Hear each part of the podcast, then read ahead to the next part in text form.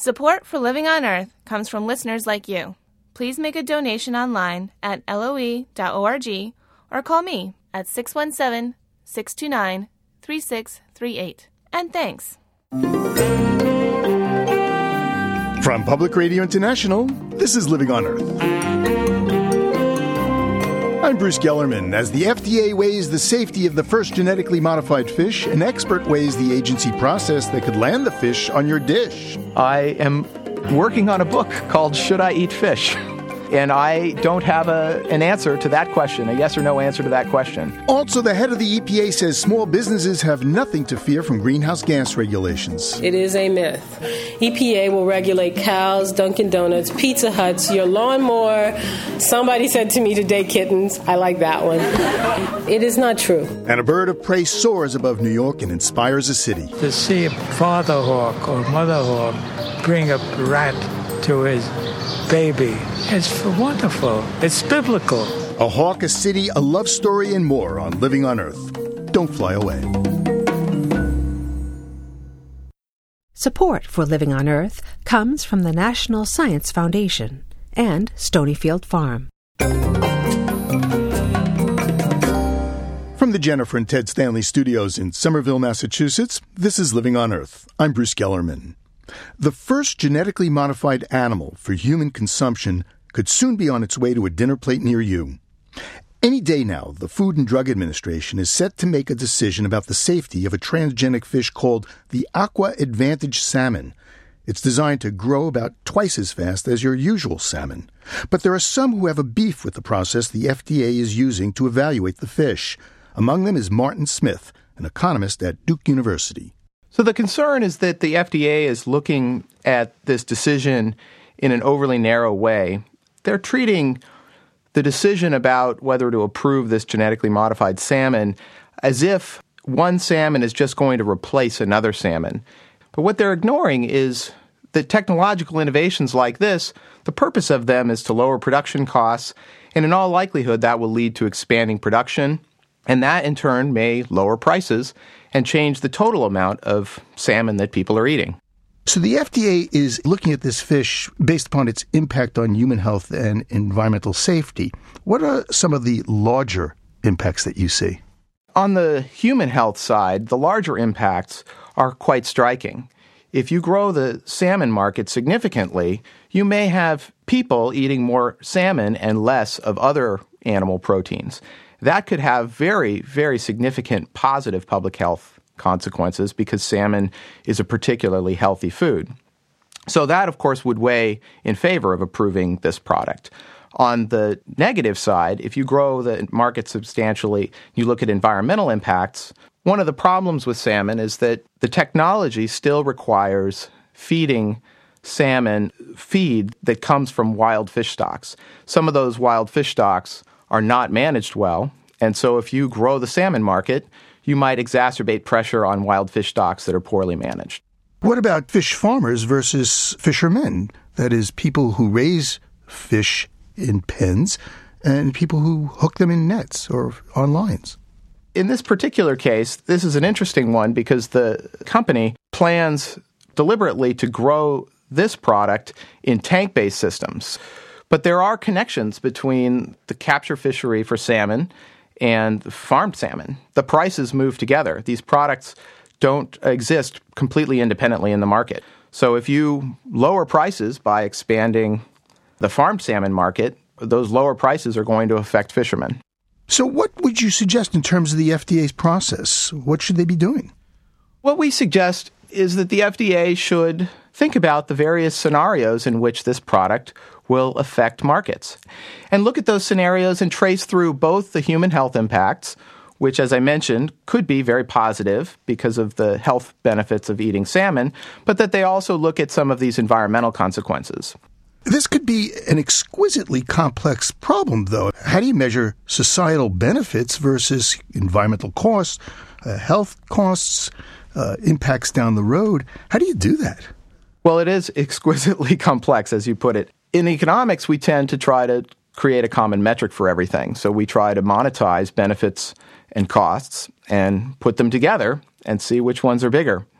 And not all public policy decisions should be made solely on the basis of benefit cost analysis, but it's worth doing that analysis to at least inform those decisions. Even if the FDA takes the broader analysis that we suggest, they may ultimately come to the same decision about this particular case that they would uh, looking at it narrowly. So the issue here is process. And we're at a crossroads here. We have an opportunity to set the right precedent because we're considering the first transgenic animal for human consumption. I'm wondering if the FDA is institutionally capable of making this kind of decision. That is a very difficult question. FDA certainly has economists working for it, and so they have some capacity to do it. We argue in our paper that Congress should give them additional funding to build infrastructure to do this kind of analysis. Boy, then you'd have to factor in politics into your equation. I'm pretty sure politics are already involved. Professor Smith, I got to ask you would you eat transgenic fish? Uh, that's a great question. I am working on a book called Should I Eat Fish? And I don't have a, an answer to that question, a yes or no answer to that question. But I would lean toward yes on, on this particular example. Because you're putting the FDA in a spot here with your paper. You're saying, you know, what, what do we do? What do we do, uh, kind of as a society? And I'm thinking, you know, I'm standing in the supermarket before the fishmonger, and, and I got to decide do I eat that fish or not? Absolutely. I think what we do is is we make decisions deliberately. We we weigh all the benefits and the costs. That's what we're asking the FDA to do. Make that as transparent as possible. Well, Professor Smith, thank you very much. Thank you. Martin Smith is an economist at Duke University. His analysis of the FDA review process of the first transgenic fish appears in the latest issue of Science.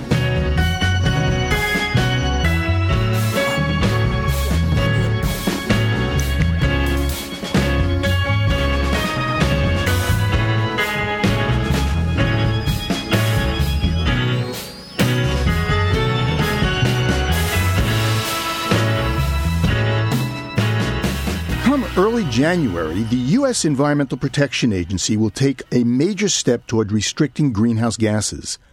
The agency will begin regulating emissions from large stationary sources such as power plants, major refineries, and chemical facilities. That is, unless Congress says no. A growing contingent of lawmakers wants to stop or delay the EPA's greenhouse gas rules. Living on Earth's Jeff Young explains what's at stake. For the past few weeks, the most pressing matter for Alaska Senator Lisa Murkowski has been spelling. She still faces a legal challenge from her opponent, but it looks like Senator Murkowski has waged the first successful write in campaign for Senate since 1954. Alaskans, it turns out, can spell her name. We did have a pictogram. It was M U R plus, and then the picture of a cow with a K on the cow's belly, and then a pair of skis. So we were reminding people that, look, this is not that difficult. Now, Senator Murkowski can return to another pressing matter, spelling out for the EPA what it should and should not do about global warming. She's the top Republican on the Senate's Energy Committee. This summer, Senator Murkowski got 47 votes, far short of the 60 needed, for a Senate resolution that would have stripped EPA of its authority to regulate greenhouse gases. She pledges to try again what we fear is the inclusion of not just the largest emitters, but the gym down by my neighborhood or the dry cleaner, the facilities that you have in your neighborhood. In 2007, the Supreme Court ruled EPA must consider carbon dioxide a pollutant under the Clean Air Act. For most pollutants, the Act requires regulation for any source of 250 tons or more a year. But because CO2 is such a different kind of pollutant, EPA took a different approach. It will only apply the regulations to facilities that emit at least 75,000 tons of CO2. But Senator Murkowski doubts that will stand in the courts. You're going to have the first lawsuit that says, no, wait a minute. The Clean Air Act says anything over 250 tons and so then EPA is going to be forced to regulate them. So even though the administrator may say, look, this is not our intent, under the Clean Air Act, that's that's kind of where you're stuck. EPA Administrator Lisa Jackson has tried to assure Congress and the business community that Senator Murkowski's scenario of regulations for mom and pop stores won't come to pass. Here's what Jackson told a gathering at Georgetown Law School last year. Day is this myth. It is a myth. EPA will regulate cows, Dunkin' Donuts, Pizza Huts, your lawnmower. Somebody said to me today, kittens. I like that one. Um, and it's overzealous and somehow misguided and somehow, you know, strange uh, unfurling of regulatory might that will happen any second now because nobody's putting the brakes on uh, EPA. Um, it is not true. But the rhetoric against Jackson's agency is heating up as the start date for the new rules approaches. Industry representatives warn of a possible halt to new plant construction and economic havoc as state agencies become overwhelmed trying to deal with new CO2 permits. Bill Becker has a one word answer for all that. Baloney. Becker leads the National Association of Clean Air Agencies. His members are the ones who actually do most of the work writing Clean Air Act permits at the state level. Becker says state agencies are well prepared for the new greenhouse gas rules, and the EPA's guidelines mean that most facilities will simply need to improve efficiency in order to reduce emissions. If you listen to industry, they'd have you believe that they're going to be asked to do some things that are impossible, that's going to shut them down. And the fact of the matter is, all states are primed except for one to start this program. And the kinds of actions that state and local permitting authorities will be asking industry to do are smart, sensible energy efficiency ones. Texas is the only state refusing to participate in the greenhouse gas program. But several states joined Texas in suing EPA over the new rules, and challenges in Congress are almost certain. Republican leaders pledge to use control of the House to investigate EPA's actions, and they'll get support from Democrats from the more fossil fuel dependent states. West Virginia Democratic Senator Jay Rockefeller is pushing a proposal to delay any EPA action by two years. The president has pledged to veto any such attempts. But Professor Robert Stavins at Harvard's Kennedy School of Government says it adds up to some tricky politics for EPA. The EPA is right in the middle, and some people would say they're trying to walk a knife edge here. Stavins says EPA risks alienating conservative Democrats and empowering Republicans who want to paint the administration as anti business. On the other hand, the EPA rules are crucial both to reduce emissions and to give the president concrete action he can point to in international climate talks. And Stavins adds this is not a position the administration wanted to be in. Everyone in the administration, from the president on down, has said that the preferred way to address climate change is with congressional action. But that if that wasn't there, then they were obligated, as they would say it, to go the regulatory route. So that was a threat. Well, you know, the bluff, you could say, has been called. So this is something they're not particularly eager, in my opinion, to go forward with. Stavins says the coming year will be a test of the agency's commitment and creativity when it comes to using an old law to take on a new challenge. For Living on Earth, I'm Jeff Young. You can hear Jeff's full interview with Senator Murkowski at our website, loe.org.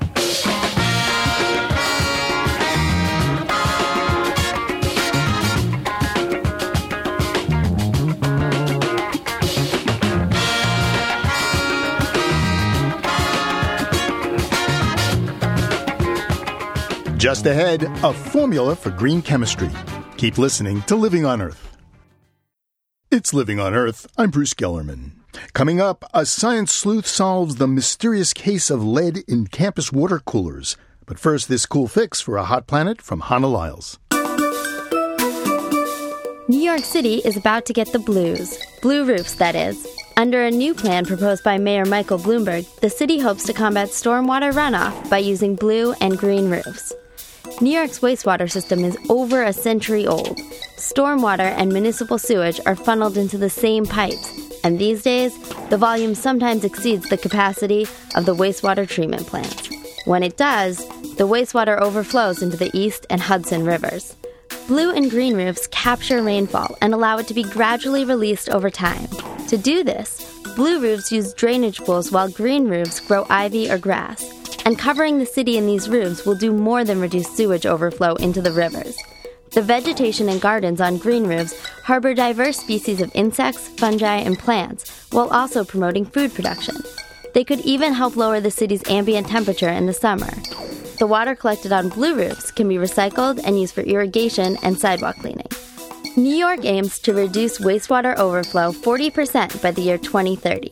Perhaps the colorful roofs will earn the city a new nickname the Big Green Apple. That's this week's Cool Fix for a Hot Planet. I'm Hannah Lyles. And if you have a cool fix for a hot planet, we'd like to know it. If we use your idea on the air, we'll send you a shiny blue Living on Earth tire gauge.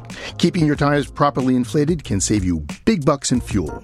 Call our listener line at 800 218 9988. That's 800 218 9988. Or email Coolfix, that's one word, coolfix at loe.org, or post it at our Facebook page, PRI's Living on Earth. And remember, you can hear our program anytime on our website, loe.org, or get a download for your MP3 player. There you'll also find pictures and more information about our stories. And we'd like to hear from you. You can reach us at comments at loe.org. Once again, comments at loe.org.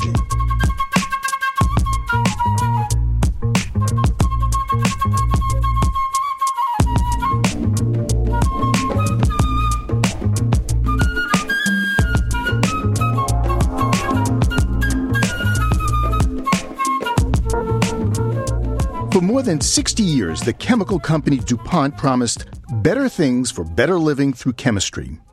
Well, these days the slogan might say better chemistry for better living. In laboratories across the country, chemists are trying to come up with new formulas to make safer products. And students at many universities are learning how to do it. It's called green chemistry. Living on Earth's Ingrid Lobet reports on the changes at one of the nation's most influential chemistry departments, the University of California, Berkeley.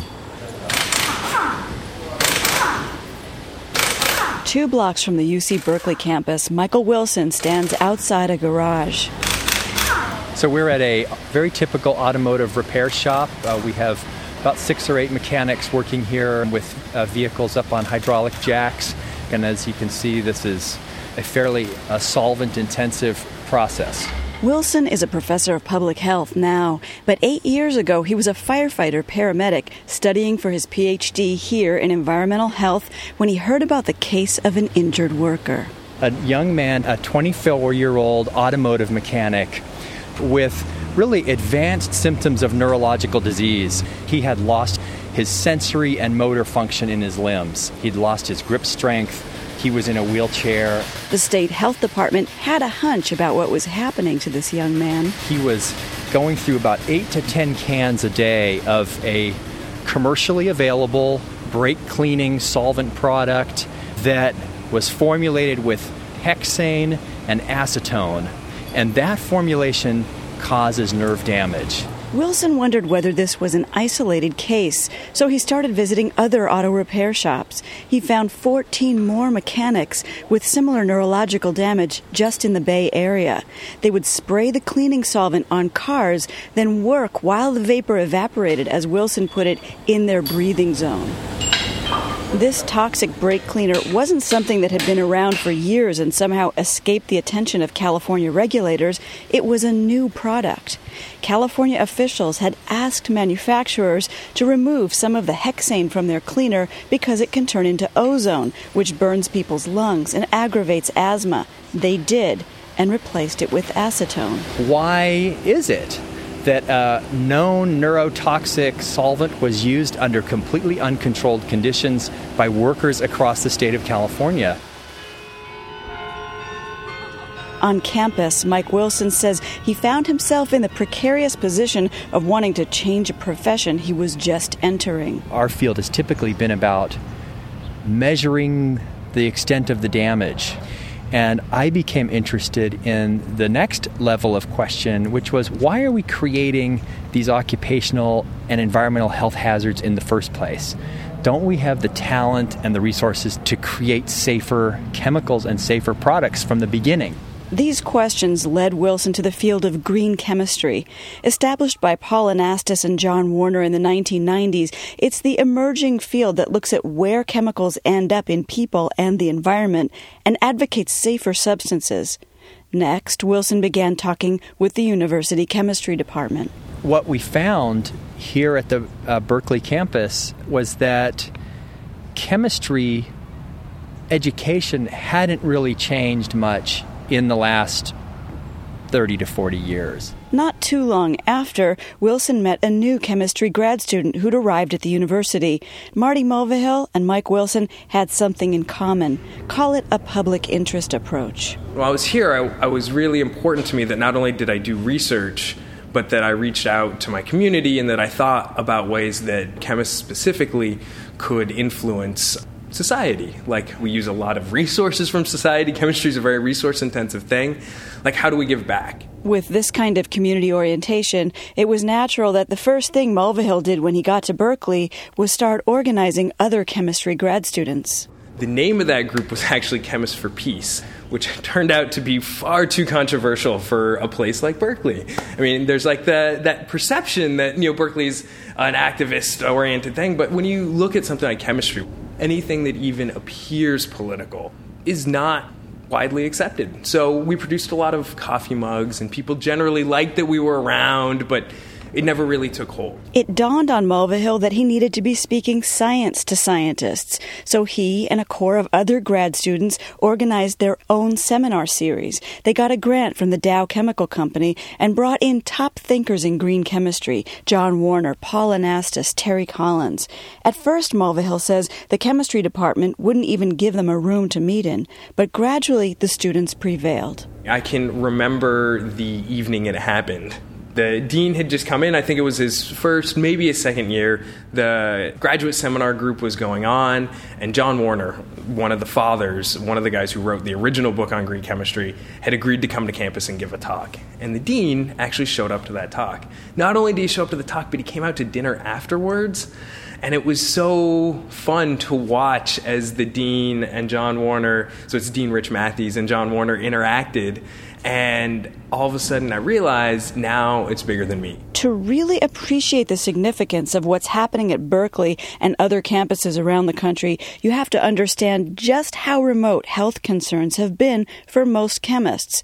This area of science is toxicology, the study of the adverse effects of chemical and also physical and biological agents on living things. A traditional chemistry training doesn't teach you a lot about the fate of things you learn a lot about how to make it and how to make it cheaply and efficiently. Like that's all part of the traditional science training. Where they end up, what their possible effects are on human health or the environment, that's just hasn't traditionally been a part of a chemistry education. We're working with these chemicals all the time, but we don't necessarily know how toxic they are, or if they are toxic, like what their mode of action is, or why they're harmful to you. That's Alison Narayan, another organizer of the student run seminar series. Narayan is a fifth year organic chemist making entirely new compounds. Really, how we're trained is to focus very much on the reactivity of the chemicals and developing new reactions and new ways to build things, not necessarily even evaluating the performance of those materials or the toxicity of those materials. Narayan says she's been surprised by the lack of toxicology training in her chemistry education. And environmental health scientist Michael Wilson says it seemed strange to him, too. The fact is that in the United States, you can earn a bachelor's degree and a master's degree and a PhD in chemistry at the universities and colleges across the United States and never demonstrate a basic understanding of how chemicals affect human health or the environment. And so, are we surprised that toxic materials are finding their way into consumer products that are widely available on the market? We probably shouldn't be. And Wilson says chemists aren't the only scientists who have not paid much attention to toxicology. Amazingly, even public health experts often aren't trained in it. So we're seeing a transformation actually in the School of Public Health embracing this idea of green chemistry, where up to now, our job has really been about identifying, measuring, characterizing the extent of the problem. It's simply no longer possible for us in public and environmental health to clean the mess up at the end of the pipe. We have to uh, design chemicals. We have to design products in ways that they don't show up in human blood and in breast milk and in hazardous waste sites and in groundwater. The first big signs of changes taking place at Berkeley, besides the student organized seminar, happened last summer. For the first time, the university offered its entry level chemistry course with the option of a single lab section that was green. On this day, second year students Sweta Akela and Michael Poon are doing a practice run through one of the new labs. What she's actually trying to do is find the concentration of the dyes in the drinks just to see how much we're drinking. The red 40 is very common in a lot of consumables. Because the amount of dye in them is very small, to get a measurable amount, you have to concentrate the entire sample. So you boil off the water, and that um, increases the proportion of the dyes in the sample. This is Sunkist and Hawaiian Punch. I think the thing that really appeals to me is the practicality because a lot of times you do a lab, you find like a concentration and you just like forget about it afterwards. But when you do like the sunscreen lab or this lab, you actually like think about it the next time you put on sunscreen or the next time you decide to drink a soda. Poon points out it's not just a question of lab subject matter. I think it's really important to think about where your actions are leading. If you pour something down a drain, where does it go? Think about that and what needs to be done to process that, to clean it up, to make it so that the water is usable again. A review of class evaluations from students who took that first green chemistry lab in the summer shows a lot of enthusiasm. Chantel Cambogia was one of those freshmen. Well, our first lab section was on biofuels, and in the first lab, we went through and looked at the effects of various biofuels on the germination of seeds to measure ecotoxicity. In the second lab, we actually synthesized our own biodiesel, which was awesome. And in the third lab, we measured the uh, amount of energy produced when it was burned. This fall term, the Berkeley Chemistry Department converted all of the introductory lab sections into green chemistry labs. Berkeley chemistry lecturer Michelle Douskey oversees teaching assistants for the introductory classes. She says traditional chemistry curricula have been too focused on memorization. She's trying to change that.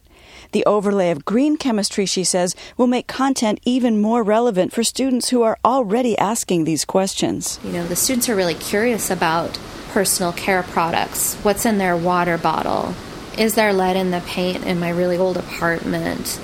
And all of these are chemistry problems. A typical curriculum or text, Douskey says, might devote one problem to someone concerned about lead in drinking water, then move on to the next problem maybe if we if we look at lead in paint, we might look at it from many different angles and we might revisit it throughout the semester. Is it going to stay in the paint or not? If it gets in the dust, where does it go? Then there's all the chemistry stuff, like how do I even detect for lead in paint? So that's how we wrap in things like, well, light interacts with matter. We have certain instruments that help us to put some numbers on these things. So I kind of feel like the green chemistry perspective is going to allow us to tell a more complete story. It was like we were telling part of a story before, you know, oh, well, you don't need to know where this came from. That idea of teaching the whole story has been central at the University of Oregon for more than a decade. As a leader in green chemistry, it's taught 200 chemistry faculty from around the country in annual week long workshops. That gives U of O Assistant Department Head Julie Haack a clear view of the changes at Berkeley. I think the changes that are happening at Berkeley are an incredible validation of this approach a validation because of Berkeley's heft and reach. Each year, 2,400 incoming students will be learning their most basic chemistry principles green. I think the impact is huge. These are the future decision makers in our society, and what we've seen once these students are armed with the tools of green chemistry, they really become empowered to participate in the solutions of finding more sustainable products and processes. If chemist Alison Narayan is any indication, the changes will be broad, from the mundane to the profound. So it does make me think about the way that I do chemistry. For example, reducing the amount of waste that you have. We actually had a discussion last night at our research group meeting about reusing test tubes. So we use lots of test tubes, and then usually when we're done with these, we just throw them away. You know, so in my spare time, when I'm, you know, in my hood working up reactions or on the bus on my way to lab, like I find myself thinking about like what else could you make that from? You know, instead of making this commodity chemical from, you know, petroleum, what else could you make that from? So it does it does color the way that I think about things and the type of daydreaming that I do. Berkeley has now opened a Center for Green Chemistry. It's planning a new graduate course in the spring, and it will offer a new green chemistry emphasis that students may choose and that shows up like a minor on their transcripts. All these changes have not escaped the notice of the chemical industry, says Mike Wilson. These are discussions that strike at the very heart of the chemical enterprise, the things that we're writing about and the things that we're teaching have enormous influence for some of the largest industry groups and the largest companies in the world. And they certainly have an interest in influencing what we do here. And so we've had to be very careful because we certainly want these companies to embrace the concepts of green chemistry not as a greenwash, but as a fundamental element of their corporate mission. But we also have to be independent in the way that we conduct our work. So there's an inherent tension there that we work with almost every day. That tension may be stronger at Berkeley, where the changes in chemistry teaching have implications for chemical policy across California. But the shift to green chemistry at universities around the country seems clear. Again, Julie Haack of the University of Oregon. Our goal is that green chemistry will just become the way chemistry is taught. And pretty soon, green chemistry will disappear and it will just be the way chemistry is done. At Berkeley, professors say the goal is to turn out the next generation of not just chemists, but writers, politicians, and attorneys who can understand the consequences of the way things are made. For Living on Earth, I'm Ingrid Lobet.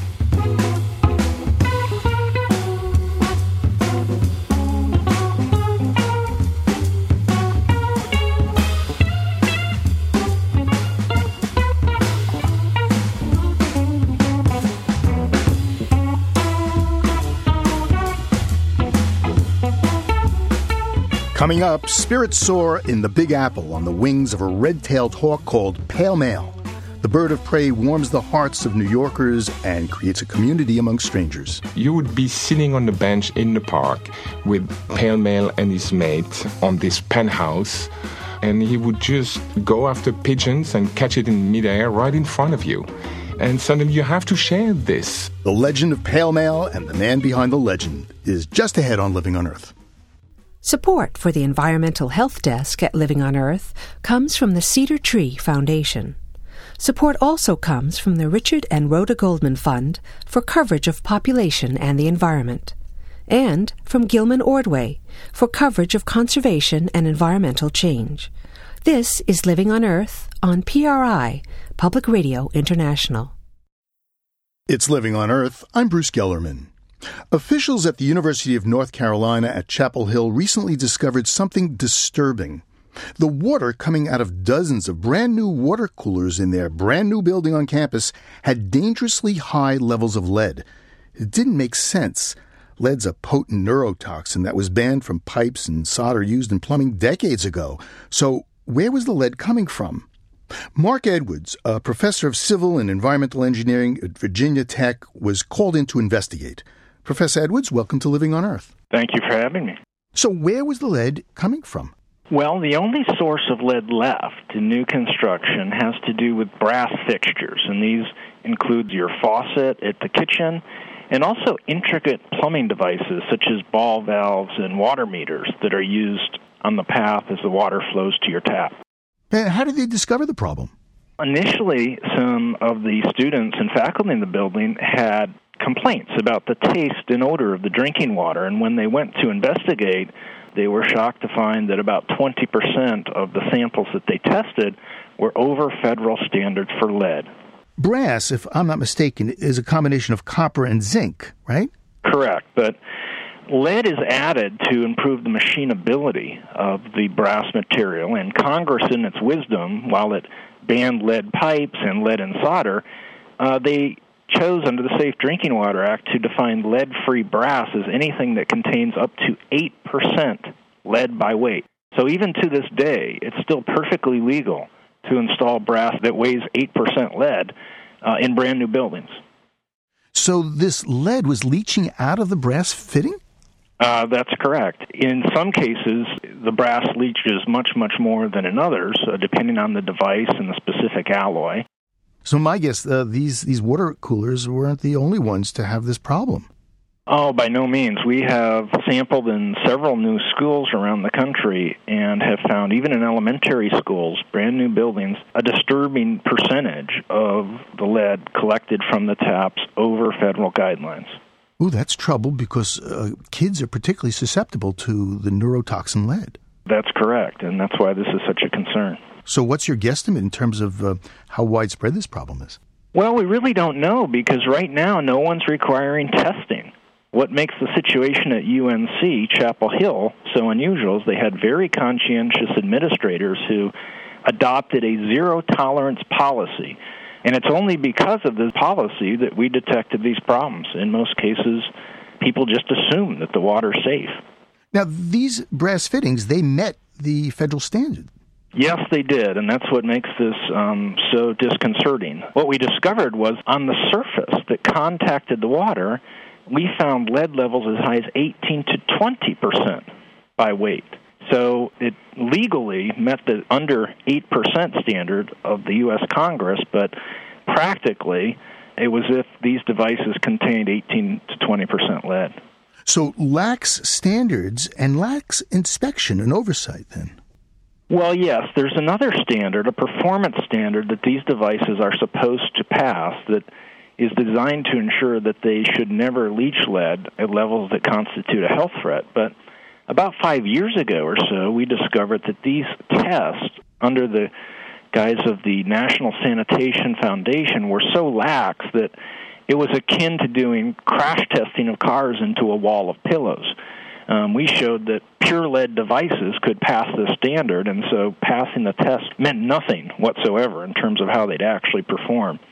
And so what we saw in UNC was a very clear and dramatic example of our earlier concerns that devices were being certified as safe when they were anything but. So, in your expert opinion and experience, um, what needs to be done?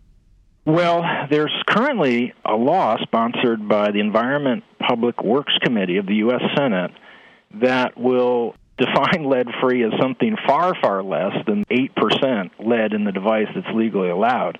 Uh, there's discussion of only allowing 0.025% lead in surfaces that contact the water. And if we had that standard, we would no longer have these problems, and in a new building, we could assume that the water is safe from elevated lead. Just this past weekend, I put in a new faucet in, in one of my bathrooms, and should I be worried?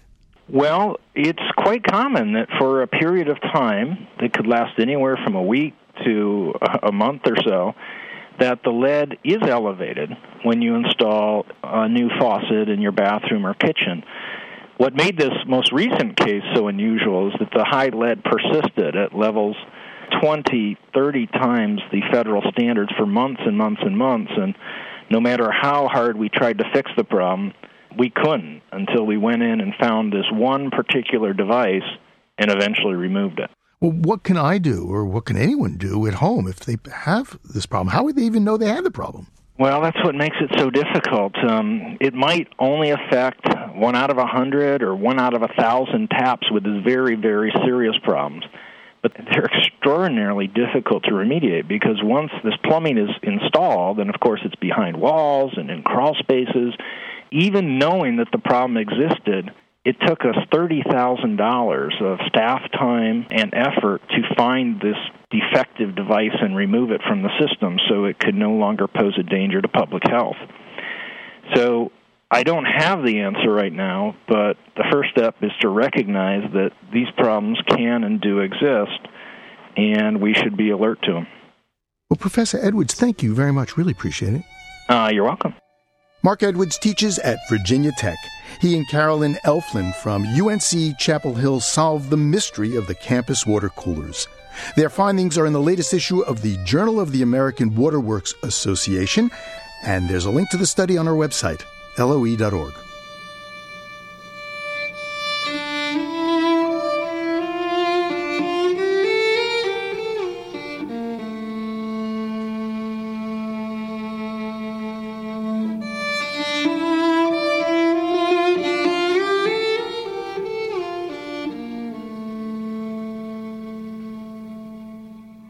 This is a tale of two immigrants.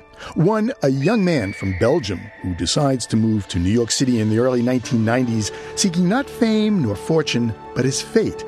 The other is a bird of prey, a red tailed hawk, the likes of which hadn't been seen in the city for a hundred years.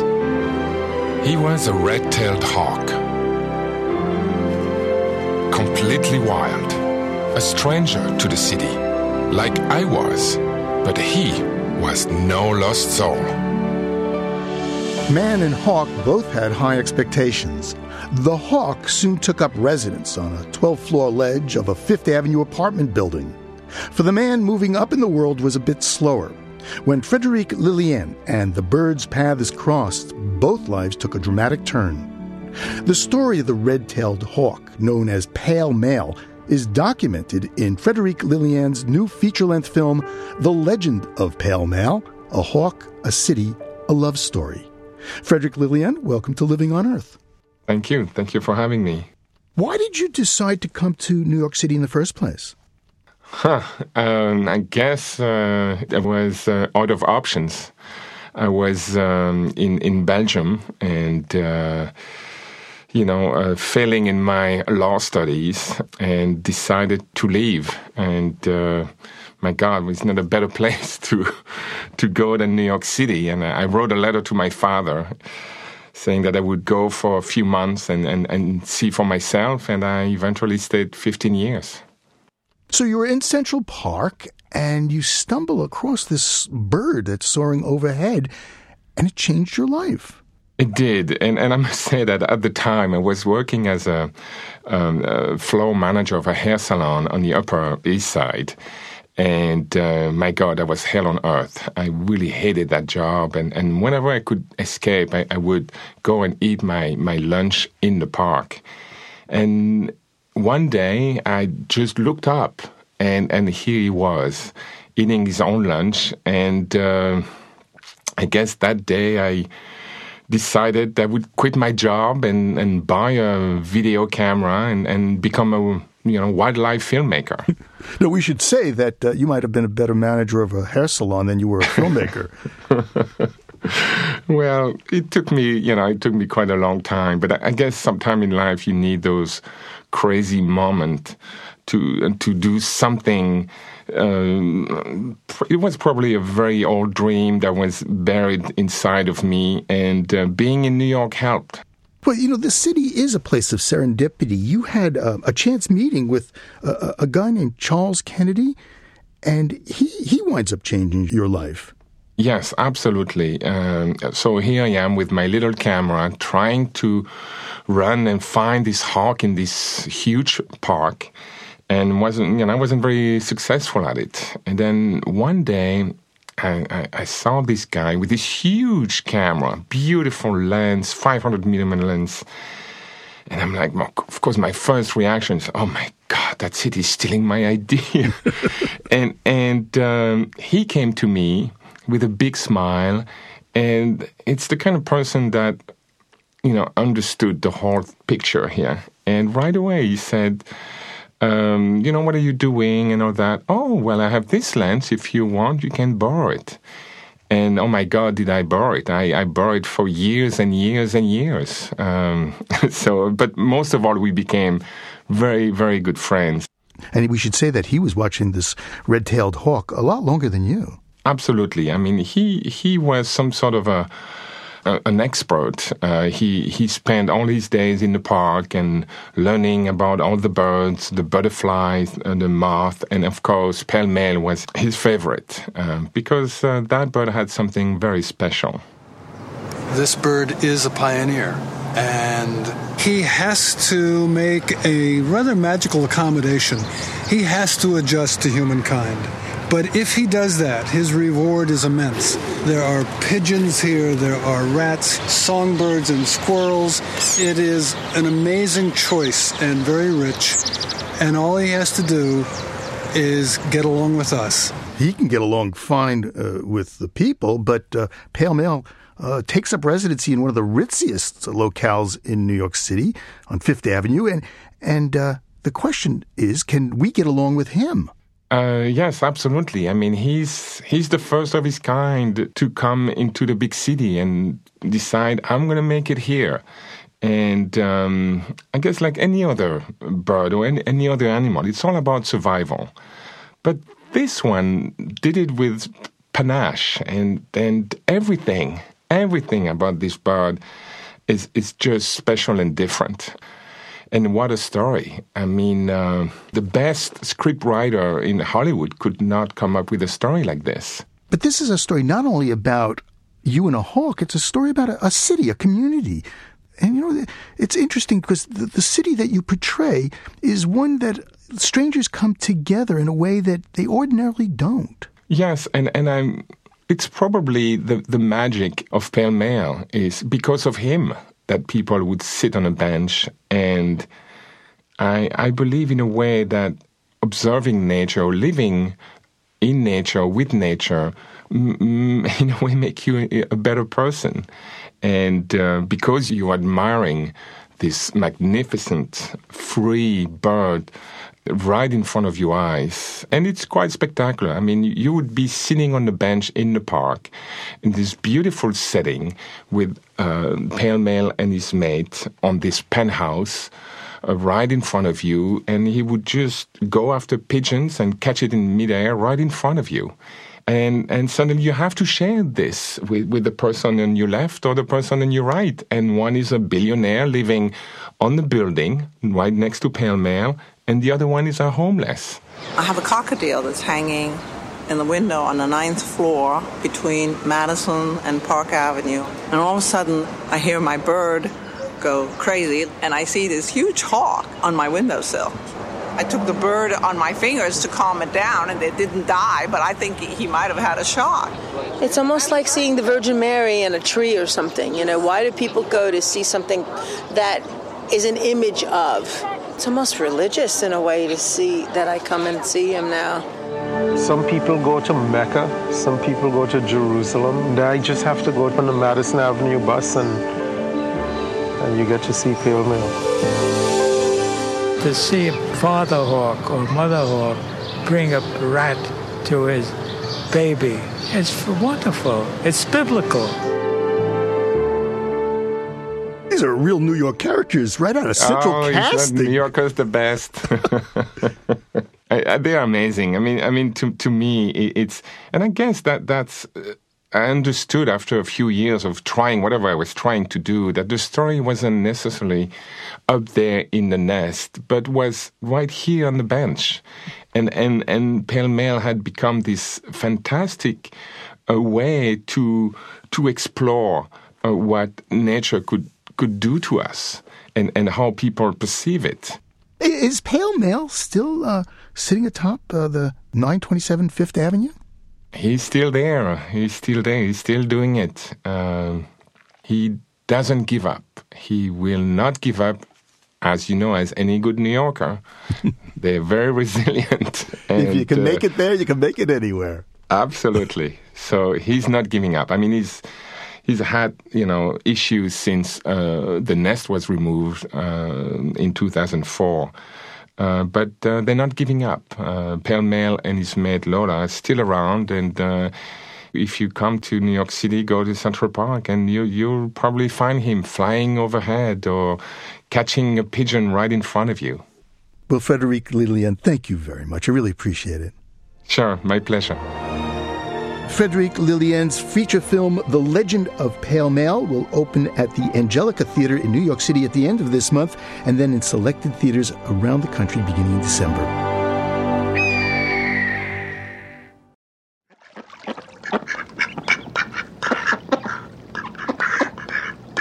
We leave you this week in Iona Island at Stony Point, New York. Island is one of four tidal wetlands located along the Hudson River estuary. The U.S. Navy used it to store bullets and bombs until the end of World War II. Today, Iona and the adjacent Salisbury Marsh is home to 165 species of birds and is a spawning area for fish. Annea Lockwood followed the Hudson River from the Adirondacks down to the Atlantic. She recorded the ebbs and flows for a CD she calls a sound map of the Hudson River.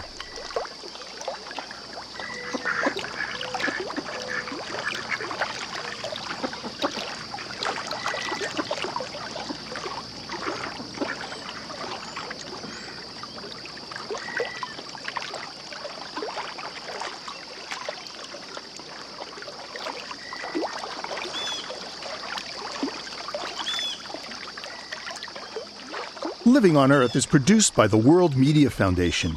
Our crew includes Bobby Bascom, Eileen Bolinsky, Ingrid Lobet, Helen Palmer, Jessica Elise Smith, Ike Sriskandarajah Mitrataj, and Jeff Young, with help from Sarah Calkins, Sammy Sousa, and Emily Guerin. Our interns are Nora Doyle Burr and Hannah Lyles. Jeff Turton is our technical director. Allison Lirish Dean composed our themes. You can find this anytime at loe.org. And while you're online, check out our sister program, Planet Harmony. Planet Harmony welcomes all and pays special attention to stories affecting communities of color. Log on and join the discussion at myplanetharmony.com. And don't forget to check out our Facebook page, PRI's Living on Earth.